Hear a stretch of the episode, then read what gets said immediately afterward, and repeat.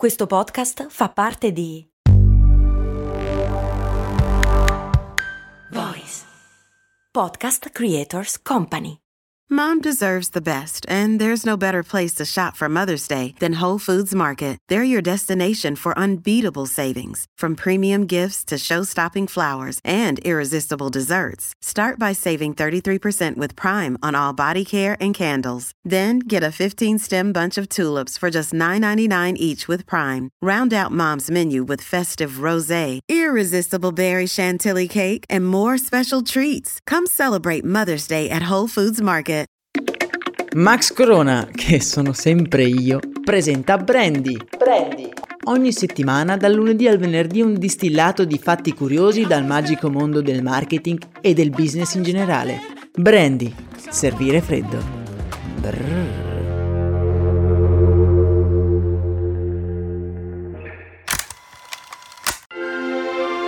Bentornati miei cari amici qui su Brandy, ogni giorno ci avviciniamo sempre di più al giorno più aspettato dai bambini, ovvero la notte in cui arriva Babbo Natale. Il 24 sera è una giornata magica.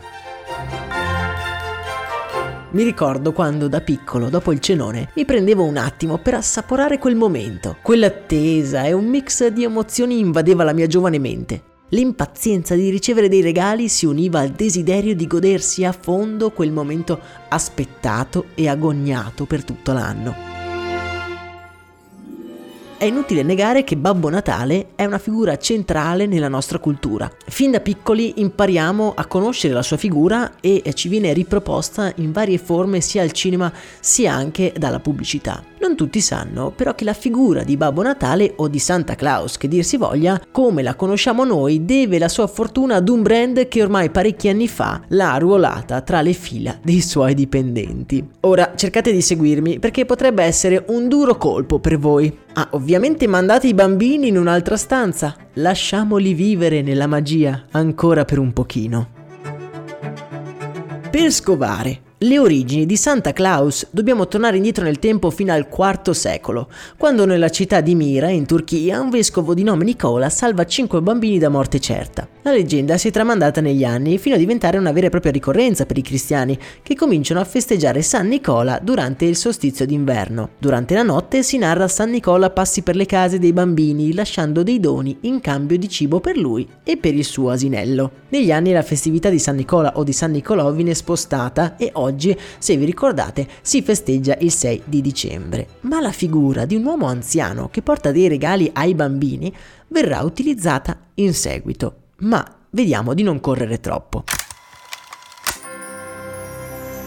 A dire la verità, la figura di un uomo che porta dei doni ai bambini in inverno è presente in molte tradizioni folcloristiche. In Germania, per esempio, i bambini lasciavano attaccate al caminetto delle scarpe contenenti del fieno per sfamare il cavallo volante del dio Odino, il quale poi scambiava il cibo per l'animale con dei dolci o con dei doni per i bambini. Sempre in Germania, poi, il nostro amato San Nicola di solito occupava le sue nottate a combattere contro un demone che cercava cercava di attaccare e uccidere i bambini nel sonno scendendo da un camino. I più attenti tra di voi avranno già intuito come alcuni elementi delle tradizioni del passato abbiano influito nella figura odierna di Babbo Natale. Le calze e la discesa del camino arrivano in effetti fino in America tramite gli emigrati tedeschi ed olandesi, dove vengono mescolate ed amalgamate le une con le altre in un mito comune quello appunto di Santa Claus o San Nicola che dir si voglia. La tradizione si diffonde quindi nel 1800 in America principalmente tra i coloni olandesi.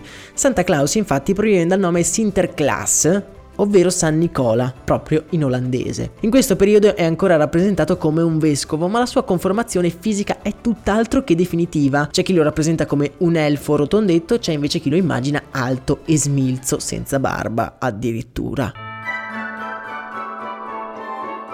La prima svolta eh, avviene nel Natale del 1862, quando un illustratore di nome Nest disegna Babbo Natale come un vecchio dalla barba lunga e bianca per la prima volta. Anche se quello che ha disegnato Nest in realtà era una figura che aiutava l'Unione nella guerra di secessione americana, quindi piuttosto lontana dai canoni odierni. Arriviamo quindi al 1930 quando un'azienda all'epoca come oggi sulla cresta dell'onda di nome Coca-Cola deve produrre dei cartelloni pubblicitari per sponsorizzare, pensate un po', la più grande fontana di bibite della storia presente in un centro commerciale. Il disegnatore Sandblum per realizzare questa pubblicità utilizza una sua rappresentazione di Santa Claus diversa da quella di Nest, creando un signore bonario con le guance rosse, il vestito anch'esso rosso e con la barba bianca, con in mano ovviamente una bottiglia di Coca-Cola. Interessante notare come Sandblum dipinse l'immagine di Babbo Natale usando come modello dal vivo un suo amico Lou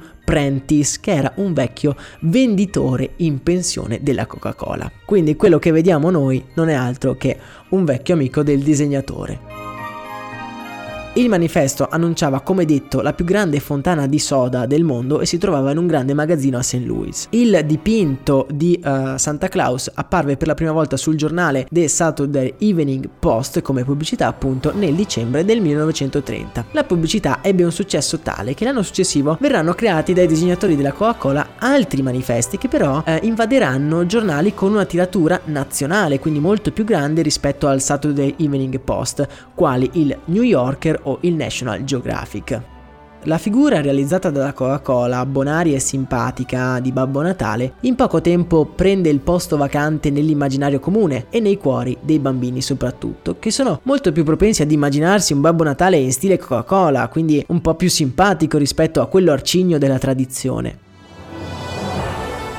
Nel giro di un decennio le pubblicità della Coca-Cola con protagonista Babbo Natale raggiungono anche l'Europa, arrivando fino a noi oggi, un particolare periodo storico in cui il Signore presente su quei manifesti ci sembra l'unica rappresentazione possibile del caro vecchio babbo. Quindi non possiamo dire che la Coca-Cola abbia creato Babbo Natale, però non possiamo neanche negare che la Coca-Cola abbia aiutato a creare una figura di riferimento chiara per la tradizione.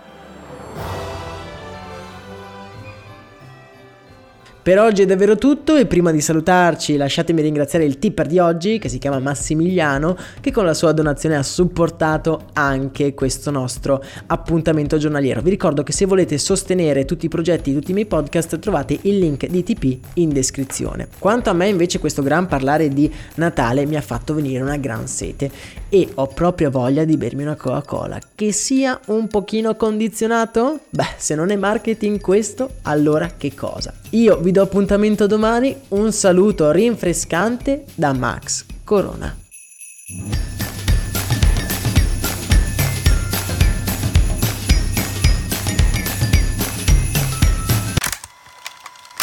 E adesso un bel caffè finito.